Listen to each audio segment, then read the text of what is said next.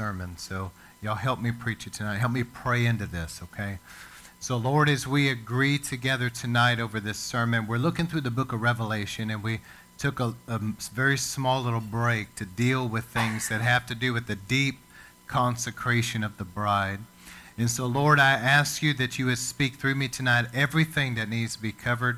Lord, I ask you that everything that needs to be spoken will be said under an anointing as living seeds of truth sown into good soil. Let your Holy Spirit move, Lord, upon every person that's going to be hearing this, to give you our best ear, our full attention, our focus, and that everything will be locked in and in tune with you right now. As you speak through me, everything that needs to be spoken into good soil, that the Holy Spirit prepare us to be good, fertile soil of hearts and minds and lives, and let this living seeds of truth be sown into that good soil, watered by the Holy Spirit, take root, grow, and produce a hundredfold harvest of eternal fruit that remains until Jesus comes. Let there be a washing of the water of the Word. Let there be a power in this, Lord, to change lives, because the power of the Word of God. And the Bible says your word will not return void, but accomplish that which you sent it for to do. So we stand on that promise tonight. And Lord, we agree together. We submit this unto you. We resist the devil. And the enemy tries to steal the seed. So Lord, we agree as a church. We bind in the name of Jesus anything that would try to hinder this word from getting where it's supposed to and accomplishing what it's supposed to do. We command to be bound and release that now. Back off and go from the word of God. You will not hinder it in any way. We bind it in Jesus' name. And Lord, we thank you for your angels just clearing away any hindrance so that this can just freely go forth and accomplish what it's supposed to. We thank you for it, Lord. We thank you for hearing and answering our prayers. We believe as two agree on earth is touching anything it's done. We expect it now in Jesus' name. Amen. All right, so I'm dealing tonight with part thirteen in the book of Revelation. And next week, we're going to cover the trumpet judgments. So we're going to be looking at some very interesting times as we move into the tribulation. So if you want to read Revelation chapters eight, um, I think that's, I, I don't have it in front of me, I apologize, but I think it's seven and eight that we need to cover. But anyway, we're going to look at the trumpets. So I'll send you guys the information on what to read, but be ready next week. So it's the seven trumpet judgments that we'll look at in the first part of the tribulation. But tonight, I've taken kind of a break to cover that this scripture, Revelation nineteen seven. Let us rejoice and be glad and give him glory, for the marriage of the Lamb has come, and his bride has made herself ready. So that's what we're doing. That's, you know, tonight we have a couple times a year a time of prayer and fasting as a church. And this time I felt to do fourteen days, but we're just fasting and praying and believing God to show us anything that he needs to do in us. Is there anybody we need to forgive, any sin to confess, any anything that needs to change in us individually? And at the end of that, we come together and we take communion together in a special way, which we did before this sermon. And man, what a powerful, you just feel the presence of God. It's so anointed. And then at the end of this, we'll anoint everybody with oil and pray over you. And my wife and I will take some time with that. We're going to believe, and based on this sermon tonight, you'll see where I'm coming from. We're going to believe that as we anoint you with oil and pray over you, that God's going to consecrate you but empower you. And then we have water immersion for those that want to come out. Usually most people do, just to deeply consecrate our lives unto God, to go deeper. And in that water, I have seen miracles happen. I've seen people be healed. I've seen people be delivered of things. It's been very powerful. All right, so here's a few scriptures. I'm just going to dive into this tonight. We dealt first with the water immersion. Then last week, we dealt with the communion table.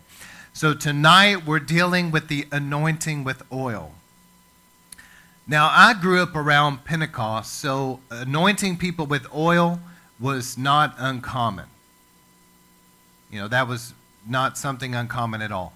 But how many of you guys, before River of Life, you were part of a church that never anointed with oil and prayed for the sick, and you never really were around it before? How many are here? So most most people, probably most people watching. And it's a shame, because I want you to look this up for yourself. I don't have it in my notes, but Jesus sent out disciples to minister. And the Bible says, and I believe it's in Mark, that they some of them took anointing oil with them. And as they went out, they prayed and they anointed people with oil and prayed for the sick. And it said that, that as they anointed them and prayed over them, that many sick were healed and demons left people. And also we know from the book of James in chapter five, it says, if there's any sick among you, let them call for the elders of the church. And the elders to take the anointing oil and anoint them and pray over them. It says the prayer of faith will release healing to the sick. And we've, I've seen a lot of people heal when we anointed them with oil and prayed over them.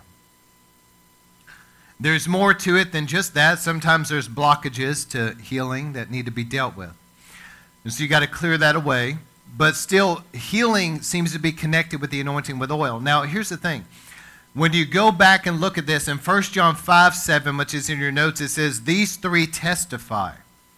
The Spirit, which is represented in the oil, and the water and the blood. So the Spirit, the water, the blood. Y'all see that? The oil, the water, the blood. Those three. It says they're in agreement. Where do we see that from? Remember to Exodus twenty-nine. I've mentioned it the last couple sermons. When Moses was going to consecrate Aaron and his sons as what? Priests. He had to take the blood. The blood had to be shed. The blood had to be applied to them. How many knows you got to apply the blood by faith? But you've got to apply the blood to your life. And Moses, he, you know, there was a process where he sprinkled some of it on their garments, but he took some blood and he anointed their ear, their right earlobe with the blood. And then their right thumb, which speaks of your thought life, the works of your hands, and then the right big toe, your walk. But he put the blood on them. And then the second thing, well, before that, he water immersed them. So there was a consecration through water immersion. Then the blood was applied. Then he anointed them with oil. And those three things consecrated Aaron and his sons as priests. And that was so significant because everybody else in Israel that came to bring their offerings to the Lord, they had to stay in that outer court area. They could bring their offerings, especially a peace offering. They could bring their family with them.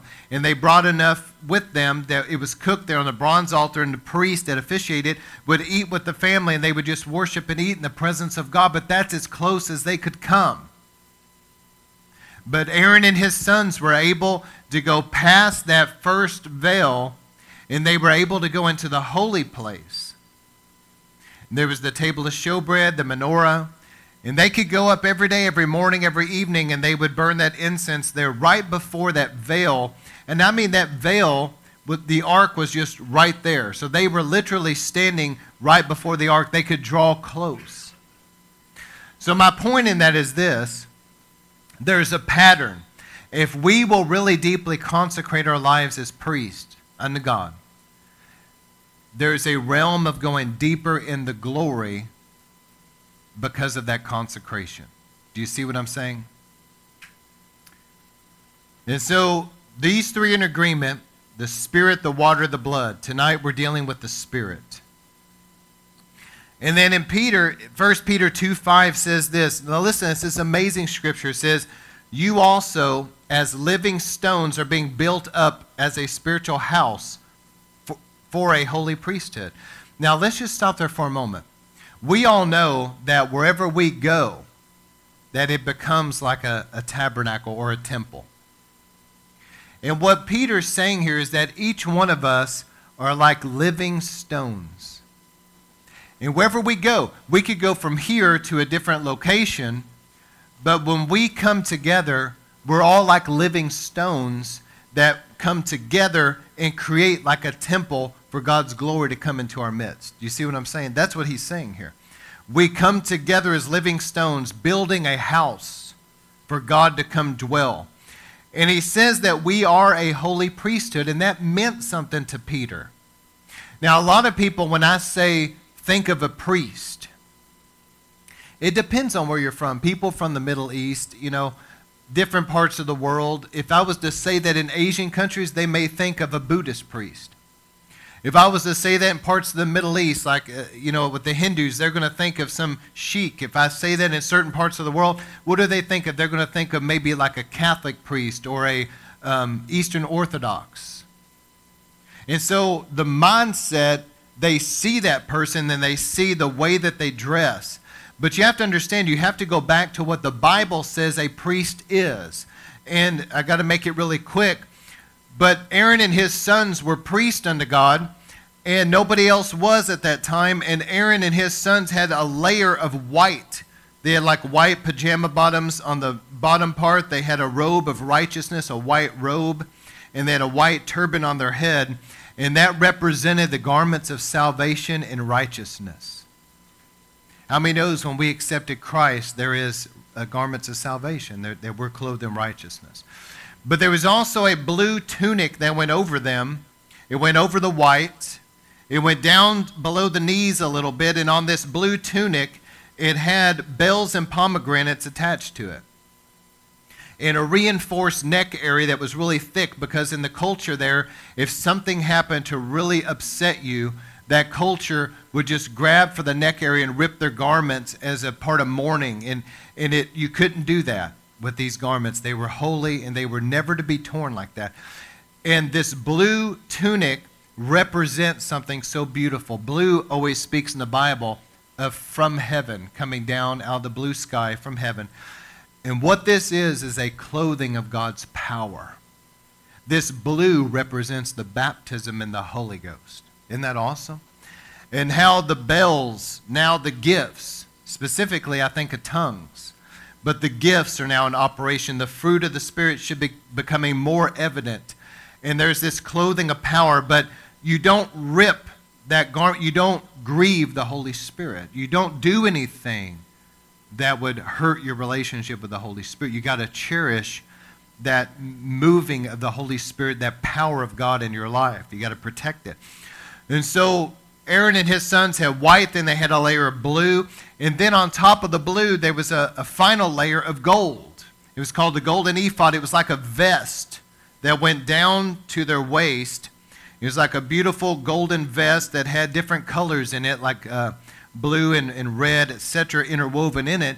But it was a vest. And what was interesting about this golden vest was that it had breast, it had these um, shoulder pieces. And from the shoulder pieces, there was chains that came down, and it, it set, kind of like a necklace would, it set this breastplate on their chest that had twelve stones on it, representing the twelve tribes, that was right over their heart, because it was their responsibility to keep God's people on their heart, to continually pray for them. And this golden ephod represents something so powerful. It represents the glory. So symbolically speaking, the white is like the outer court, the blue is like the holy place, and the gold is like the Holy of Holies where the glory dwells. So that gold speaks of the glory. And as priests, we're supposed to be walking in righteousness, but in power and carrying the glory of God's presence, okay? So that's what we're dealing with. So you have this tabernacle. You have a priesthood. The priest could go into the holy place every day. Once a year, they could even go into the Holy of Holies. You know what's interesting about that? A side note, that the only thing worn into the Holy of Holies on the Day of Atonement was just the white layers. You know what that was about? Humbling yourself. All those beautiful garments were to be removed because you were going into the presence of God, and you came very humbly before him.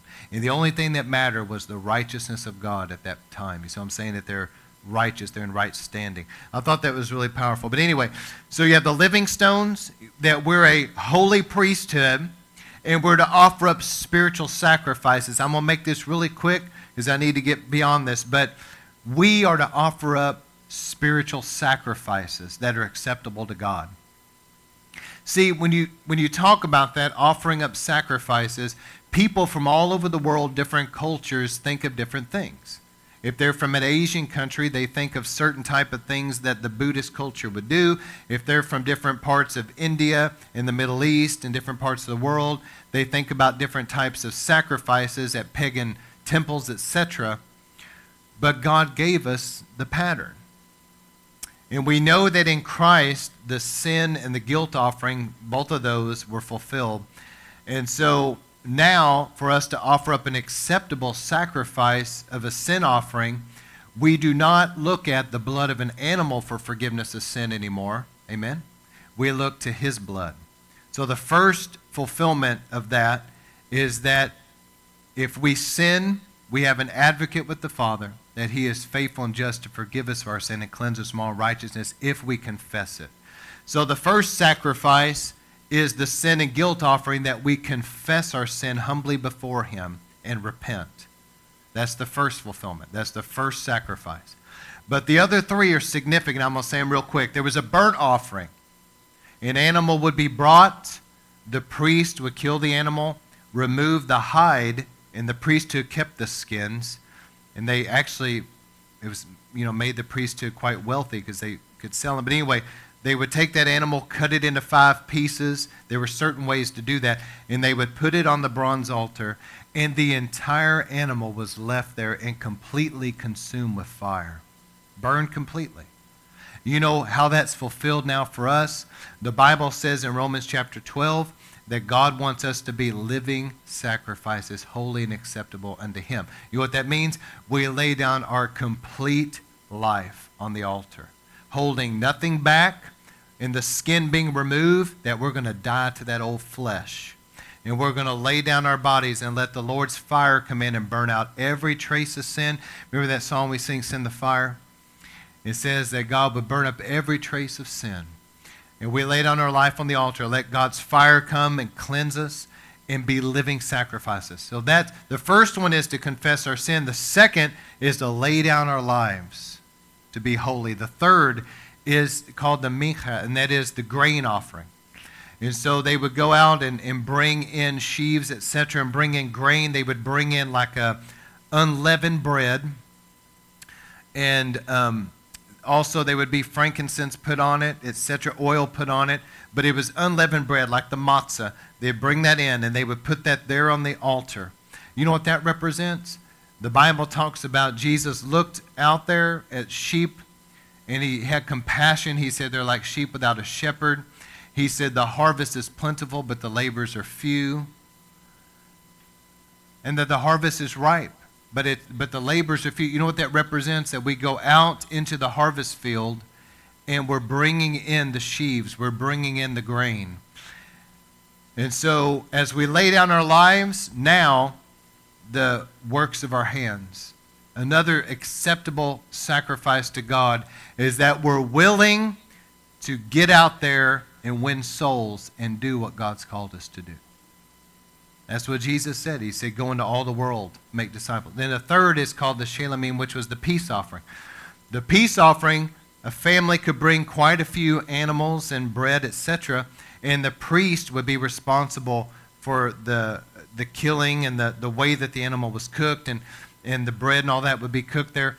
And that family with the priesthood, they would eat in the presence of God and just worship and pray. You know what that represents? The peace offering. It can also be translated fellowship offering. It represents our prayer lives, that we spend time with the Lord. So these are the acceptable offerings unto God, that we confess our sin, we lay down our lives as a living sacrifice, a burnt offering, that we're willing to get out there and labor for him in the harvest field, and that we spend time every day with him in prayer and worship. Isn't that awesome? But that's the priesthood. And it says, but you are a chosen people, a royal priesthood, a holy nation, God's special possession. And Peter understood that, because in Hebrew that phrase am segula, and it, rep, it meant like a treasured possession of God. Treasured possession. And that's the way God viewed the nation of Israel up until this point. And then, you know, it gets complicated, but God's people, both Jew and Gentile, in Christ, that we are a treasure possession unto God. It said that you might declare the praises of him who's called you out of darkness into wonderful light. So let me start bringing this home real quick. So the priesthood of the believer, mainly what I'm trying to get through to you guys is that you are priest unto God. The pattern is there. We need to understand the pattern. God wants us clothed in righteousness, power, and glory. He wants us to come together and build him a house for his glory to dwell. He wants us to offer up spiritual sacrifices that are pleasing unto him. And when we understand it from a New Testament perspective, fulfilled in Christ is a beautiful thing. But part of the priesthood is this, that we have to be deeply consecrated unto God, because the priest had to be different than the other people. They were the ones that were really deeply consecrated and the blood applied, and they, they had that anointing on them that nobody else had. And they were able to go deeper into God's glory. I don't know about you, but I don't want to be an outer court believer. You know, I've always looked at it like this. It's just the way I see it. But the outer court of the tabernacle was quite large, and I think it represents the bronze altars, the cross, the lavers, water immersion. And in most of Christianity, they accept Christ and are water immersed, and they just hang out in that outer court forever. They see the natural sunlight. They see everything just through natural eyes. They, they never get deeper than just a salvation experience. That's it. But getting inside the tent is going past that first veil. You know what? To me, that represents the baptism in the Holy Spirit. That clothing of the blue. That baptism in the Holy Spirit, now there's tongues. You begin to move into a realm of having power in your life. You begin to move into a realm of operating in the gifts and the supernatural. It's getting past just a salvation experience and going deeper. And once you move past that veil, the outer court was a certain way. But now when you get inside that holy place, it's beautiful. Things are gold. The, you know, the cherubim are in the interwoven into the what you see. You had the table of showbread, you had the menorah, you had the, the fragrant incense. It's beautiful there. But it's getting into that realm of the Spirit of God, the things of the Spirit. But still, there's a lot of people that get baptized in the Holy Spirit and hang out kind of in that Spirit-filled area, but they never go deeper than that. And I saw that. I saw during the nineties revivals how God was bringing such a deep glory, such a deep revival. And I saw Pentecostal Spirit-filled people didn't want anything to do with it. It's like their experience that they had had was enough for them. They weren't hungry for more. And that probably surprises some of you, but that happened a lot. But see, there's a second veil. In Hebrew, it's called the parchet. That's the veil that separated you from the Holy of Holies, from the ark. But Jesus died to pay for that thing to be cleared. But many people still hang out here. They speak in tongues, and all that's important. I'm going to talk about that, but they, there's a deeper... You know what the deeper realm is? It's not just being clothed with power, but now it's moving into the glory of God, the deep place of His glory. And that's what is unique to what you guys have experienced. You're not just experiencing power, you're experiencing as we worship and as we pray for you in the altar, you're experiencing God's thick glory. That's why sometimes there's such a heavy presence of the glory. And some people told me down through the years many times, I've heard that they couldn't get up easily because there was the weight of the glory on them, you know. There was one precious lady, so sweet, she had come, and I had no idea because I just go through and pray for everybody that wants prayer. And I remember she was right over there, and I remember praying for her, and I didn't know this, but she came from a Baptist background, so everything was pretty new to her. But she was good friends with a lady who was Spirit-filled. And so, you know, because of their friendship, she was pretty open to whatever God wanted to do. And I remember just praying with her, and I remember that she began to kind of sway like this, and she, she went out hard, and, and she was not expecting anything, right? And I didn't know any of this, and I just go on praying for everybody else, and I noticed that people are gradually kind of getting up, and and not paying a lot of attention to it, but I do remember that she was still out. Well, eventually, she got up and came up here to me, and she was all like, never in my life have I experienced anything. It was so beautiful and precious what God was doing. But I was like, well, the Lord loves you, you know. But what she told me was she said, I couldn't get off the floor. It was a wonderful thing, but she said, I couldn't get up. And she said, I've never felt this presence. And here's the outworking of that. She told me when she went back home, she came back the next week and she told me, she said, I've never felt this close to Jesus in my life. She said, my prayer life and just the hunger for Him, she's never felt that. So there was an experience there of going into the Holy of Holies. And we need that. We need to get beyond just the baptism in the Holy Spirit and operating in the gifts, and we need to get into the deep place of God's glory. And that's what was moving in in the nineties. You had powerful ministries through Rodney Howard Brown and Benny Hinn, and what was breaking out in different places with Toronto and Brownsville, et cetera, and many other places. But there was a glory coming in. It was a holy of holies experience. So you guys being priests unto God, I want you to understand, this is very important. I want you to understand that you are priests, therefore, you do not have to have these traditions of men, these pet doctrines. Like, for example, the anointing with oil, a lot of, or taking communion. People think, well, I have to go to church. It has to be a pastor that administers communion to me or anoints me with oil. You know, they think that it has to be a certain way. But all of that is man-made traditions. There's no truth to that. You are priest unto God. So you can take communion by yourself, on your own, at home, in a hotel room, whatever. That's between you and the Lord. Also, anointing with oil. You can anoint yourself, your family, your home. You do not have to have a pastor to do that. Water immersion, that can take place at home.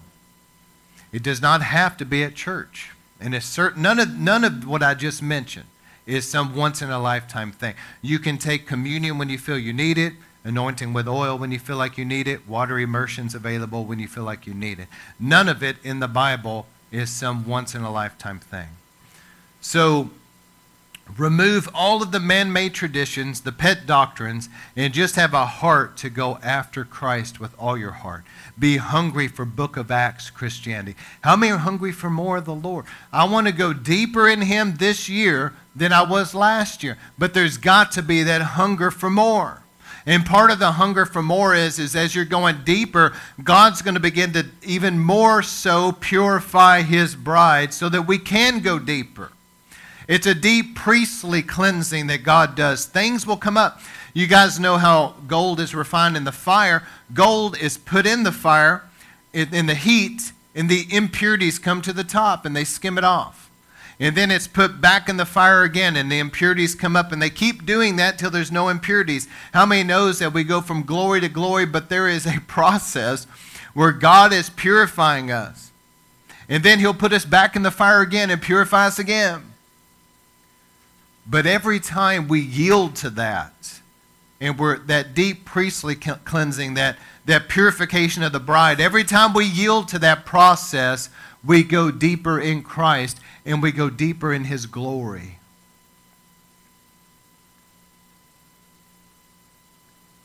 So I'm going to read something to you, and then we're going to start last couple points I want to make. But I want to show you something. It's not in your notes. I just want you to hear what I'm saying. In Exodus chapter forty, and I'm only going to read what's important here to make this point. But Exodus forty, verse one, the Lord spoke to Moses. They had finally built the tabernacle. You know, they had all the furnishings and everything done. And the Lord spoke to Moses and said, on the first day of the first month, so that's two weeks before Passover, right there at Nisan one, okay, to set up the tabernacle, the tent of meeting. So God told Moses to do it. Everything was made, but now, Moses, you're to go set it all up. He said, you're going to take the ark of the testimony, the ark of the covenant, put it in the Holy of Holies, you know, put this, this screen up, the veil. You'll bring the table and arrange the belongings on the table of showbread. Bring the lampstand, the menorah, and mount the lamps. He said, moreover, set the golden altar, that's the altar of incense, before the veil. He said, you're going to set the altar in the outer court, the burnt offering where the animals would be offered in the front of the doorway of the tabernacle, the tent of meeting. You shall set the laver in between the bronze altar and the tent. There was that big copper bowl of water, the laver. And that's where the priests washed their hands and feet. He said, you're going to set up the court all around the whole thing. There was a white fence around the whole tabernacle, which made up the outer court. But this is what he said, after you set all that up, everything's been made. Now you're going to set it all up before me. Then look what God told Moses to do. He said, then I want you to take the anointing oil. And he said, I want you to go in and anoint the tabernacle and all that's in it.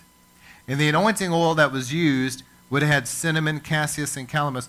So it was um, like very grainy, kind of dark, like cinnamon that was put in olive oil, okay? And so when you anointed something with that, it was going to leave a mark on it. But he said, you're going to take the oil and anoint the tabernacle, all that's in it, consecrate it, all of its furnishings, that it shall be holy unto me. Holy means set apart. You shall anoint the altar of the burnt offering, all of its utensils, to consecrate the altar there. You shall anoint the laver in the stand and consecrate it. You shall bring Aaron and his sons to the doorway of the tent of meeting. And this is, remember this, wash them with water. Put the holy garments on Aaron and anoint them with oil. Consecrate them unto me, that they may minister unto me as priests. You'll bring his sons and put the tunics on them, anoint them, as you have anointed their father, that they may minister to me as priests. And their anointing will qualify them for a perpetual priesthood throughout their generations. Thus Moses did according to all that the Lord commanded. And then skip down to verse thirty-four. Listen to this. After Moses did that, he anointed, he set up and anointed the whole tabernacle. I would imagine that he went into the Holy of Holies, anointed the ark, backed out, anointed everything in the holy place, backed out, did the outer court. He brought Aaron and his sons, did what he was supposed to do, and anointed them. After he was done anointing everything, it says in verse thirty-four, the cloud of God's glory, the cloud covered the tent of meeting, the tabernacle. And the glory of the Lord filled the tabernacle. Whew. Moses was not able to enter the tent of meeting because the cloud had settled on it, and the glory of the Lord filled it. Isn't that awesome? So anointing a building as holy unto God and anointing God's people has to do with the glory coming in. That's why we, you know, I keep anointing all over there. And a lot of people, when they come in, they're on their own, anoint themselves. But, you know, I anoint this place on a regular basis. And most altar times, I carry oil with me and anoint most people. But because, I believe that's also a reason why the glory is here. You see, it's a pattern. So the anointing with oil, last couple things I want to cover is this. The anointing with oil speaks of being set apart. What holy means is set apart.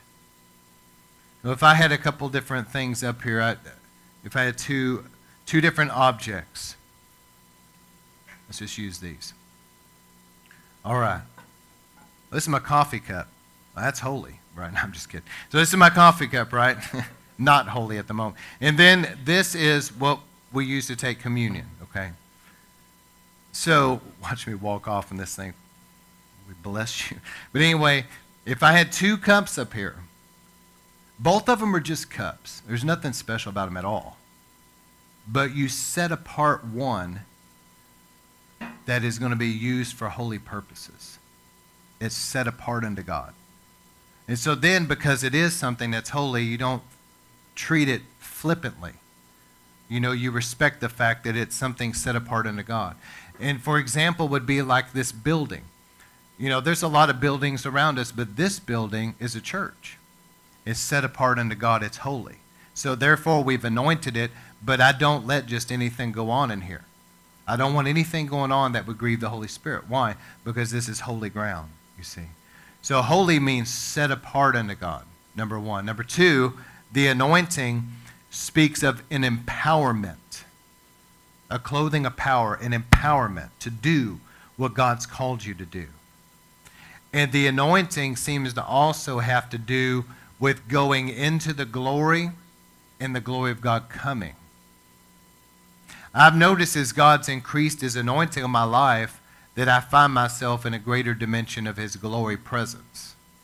It's interesting. But the baptism in the Holy Spirit, I know, let me just give you a couple things. I know that your salvation experience, I know some people say it's like the leper anointing in the Old Covenant, which it is.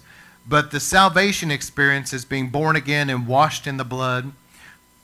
But really, what I want to focus on is the first anointing that really comes into your life is when you're baptized in the Holy Ghost and with fire. We need that. The church world has gotten away from that, gotten away from the doctrine of it. But we need the baptism. What did Matthew three eleven, what did John the Baptist say? There's coming one after me, I'm not worthy to untie his sandals. But he, he said, I baptize with water, but he will baptize you with the Holy Ghost and with fire. So there is a baptism in the Holy Ghost. And as many can attest, in, in my own personal life, once you accept the Lord, the next thing that really needs to happen other than water immersion is, is that you need to be introduced to the baptism in the Holy Ghost. Because the baptism in the Holy Ghost is a clothing of power, and it's going to provide a strengthening. It get that enables your prayer language, and we need a prayer language, okay?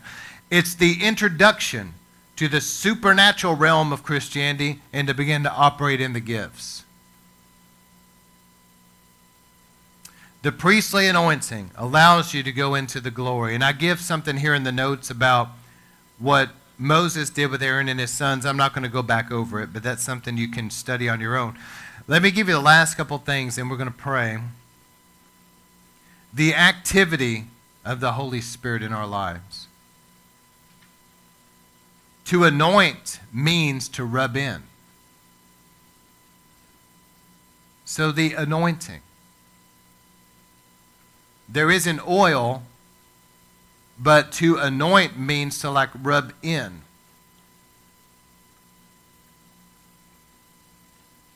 And so I think about how the oil of the Holy Spirit is poured over us, but here's the thing. The Lord wants that oil of the Holy Spirit to rub all the way down into the deep places of us and change us.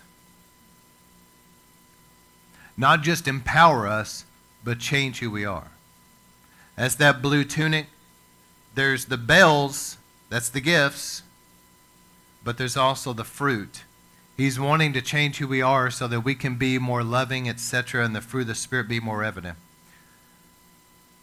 The three, there's three basic baptisms. In First Corinthians twelve thirteen, it talks about being baptized into Christ. That's a salvation experience. The second we're all familiar with is water immersion. But the third is Jesus will baptize you in the Holy Ghost, you see. So there's salvation, water immersion, and the baptism in the Holy Spirit. Which I might add, some people would argue with this, and that's fine. I'm not worried about that. But there's nowhere in the Scripture, nowhere, that says the baptism in the Holy Ghost is only a one-time experience in your life. Nowhere. In fact, it seems to indicate that there's multiple times of being refilled and all that. So, anyway, I'm believing for a fresh baptism in the Holy Ghost tonight when we pray for you guys, okay? Um, Exodus thirty, twenty-two through twenty-five. Talks about the oil that Moses used. I, I know in the video, people probably can't see it. It had some... Kurt Landry's ministry and collaborate with a few others, and they kind of endorse this, but I don't know if you can see. It's kind of grainy. It's so small, you probably can't see it. But there's an oil that was used that had cinnamon in it, and cassia and calamus and myrrh. It had a total of five, four spices plus the oil, and it makes up the holy anointing oil. Also, when you anoint with oil, James five fourteen, Mark six thirteen, that makes way for healing and deliverance. And here's the last couple things. I want to, I want you to really give me your best here, because this kind of saved the best for last here. But how many knows the Lord is coming for wise virgins with what? Extra oil. That's interesting. This is a good time to get extra oil in your life, because the coming of the Lord is near. And so the last two things I wanted to talk about, and I really want you guys to remember this, is the benefits of speaking in tongues. I try to speak in, you know, to have praying in the Spirit every day. Most days I'm able to have time to really pray in the Spirit. But praying in the Spirit is very powerful and very important. And let me say something. Perry Stone's father ministered many years ago, very powerful ministry. And toward the latter part of his life, he told Perry, he prophetically said this. He said, Perry, I'm not going to live to see this, but you will. And he said, as you get close to the coming of the Lord and you get deep into the last days, which I believe we're in right now, he said there's going to be at times such spiritual warfare that would be so heavy, so oppressive, so difficult. He said that it would be very difficult to get out from under that. And he said what you need to do if you go through that is you need to get alone and you need to really let the Holy Spirit pray through you in tongues until that lifts off you. He said because the Holy Spirit will know how to pray. You won't really know how to get this thing dismantled around you to clear it, but the Holy Spirit knows exactly how to pray. And he'll pray through you what needs to be prayed to clear that. And I, I've experienced some pretty heavy oppressive things, and I remembered that, and praying in the Spirit does clear that because the Holy Spirit knows what to pray. So let me give you some benefits of speaking in tongues. I recommend that, that every day when you have a prayer life that you pray in the Spirit. Those that drive back and forth to work, that's a good time to pray in the Spirit. And here's some benefits. Number one, you utter mysteries. How many of you guys want to understand things in the Bible you never understood before? You want to get revelation from God you've never had. The Bible says that you utter mysteries. That is revelation coming to you. In First Corinthians fourteen two. And let me tell you something. If the devil battles anything, he battles the anointing and he battles the power of the Holy Spirit. He battles tongues. Even as I'm speaking this out, there are demonic spirits, especially among the religious, that hate what I'm saying. It's the demonic that hates it. Let me tell you why. Jesus was called the Messiah or the Christ, and it means the anointed one. We are called to be anointed and operate in the gifts. And the Bible says also that the Holy Spirit will pray through you the perfect will of God. We don't always know how to pray, but the Holy Spirit will pray through you. That's Romans eight twenty-six. Did you know, another benefit, did you know in Ephesians six, we all know the armor of God, the helmet of salvation, breastplate of righteousness, all that. There's six main parts of your armor, but did you know that there's actually a seventh? He said, after giving you the armor, he said, and pray in the Spirit on all occasions.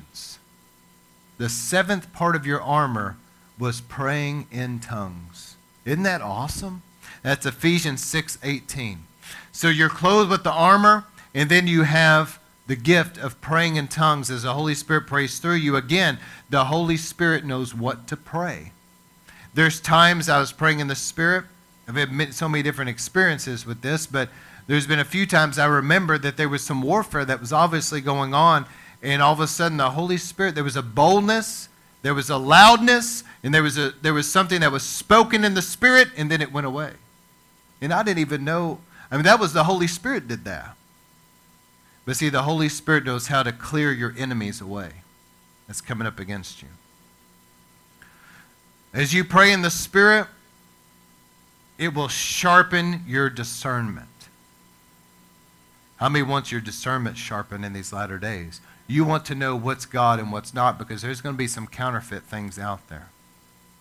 But as you pray in the Spirit, it will sharpen your sensitivity. Did you know also another benefit is it builds up your most holy faith?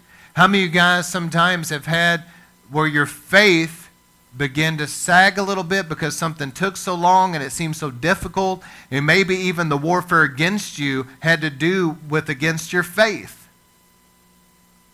And you feel like, well, it's hard to believe right now for this. Did you know you can? The Holy Spirit can pray through you, and as you pray in the Spirit, it will actually build up and strengthen your inner faith within you. Isn't that awesome? That's Jude twenty. Another benefit is the enemy doesn't know what you're praying, so the Holy Spirit will pray through you, and many times will actually circumvent and go around all these different things that the devil wants to throw in your path, but he's unable to because as the Holy Spirit prayed through you, it directed your paths around every landmine. First Corinthians thirteen one. Also, you will stay. Here's another benefit. You will stay in the perfect will of God because the Holy Spirit will pray through you over your life the perfect will of God. So it will help keep you in the perfect will of God. Does that make sense? That's Romans eight twenty-six. And also, you'll be strengthened within. The Bible talks about being strengthened by the power of the Holy Spirit in your inner man. There's an inner strengthening that comes as you pray in the Spirit. How many guys have spent some time praying in the Spirit and you felt different after? You felt strengthened within? I have. Another thing is James three eight. There is a sanctifying work of the Holy Spirit. He will help to sanctify you, especially if you used to have a foul mouth. Start letting that mouth speak in tongues. And the Holy Spirit will begin to sanctify that old tongue. Also, times of refreshing come. And true worship. The Bible says, Jesus prophesied this. He said the time will come when true worshipers will worship in the Spirit and truth. And that's what you're hearing sometimes up here is people begin to get in deep worship. And, and tongues begin to come in worship. That's the Holy Spirit worshiping through somebody. Deep worship in the Spirit. It's a beautiful thing. Deep calling unto deep from your inner spirit. See, many people only keep worship just in their head and their emotions. But God wants our worship to go deeper than just your intellect and your emotions. He wants it to come up out of your belly, so to speak, out of your spirit. And that's true worship. And I close with this scripture, First Peter one two, who have been who have been chosen according to the foreknowledge of God the Father. Look at this, through the sanctifying work of the Holy Spirit, to be obedient to Jesus Christ and sprinkled with his blood, grace and peace be yours. But I want you to take notice what Peter said here, the sanctifying work of the Holy Spirit. See, tonight as we anoint you with oil and pray over you, I'm believing God to... that there's going to be a deep sanctifying work in your life that's going to begin. That there's going to be a fresh baptism in the Holy Ghost and with fire, a fresh empowerment to overcome. But there is a sanctifying work the Holy Spirit will do in us, okay? Let's go ahead. I'm going to pray and let's close this out. But Lord, I thank you so much for your word tonight. Lord, we're going to anoint people with oil, and that's powerful. But even more than that, it speaks of the anointing of the Holy Spirit, the baptism in the Holy Spirit, the operation of the gifts of the Holy Spirit. But Lord, tonight, let there be a deep priestly cleansing. Let there be like a bride purified for the coming of the Lord and an empowerment to overcome. Lord, we thank you for it and we bless you. Let this time be sealed, and I thank you for this word getting where it needs to and accomplishing what it needs to. In Jesus' name, amen. All right, let me know when everything's shut down. We're going to get into the time of prayer here. We're going to anoint everybody. So what I want to do is just go ahead and put on some worship, and we're going to have to move the chairs. And I want everybody just to begin to worship whenever you get settled, okay? And then we'll come in and anoint you in just a few moments.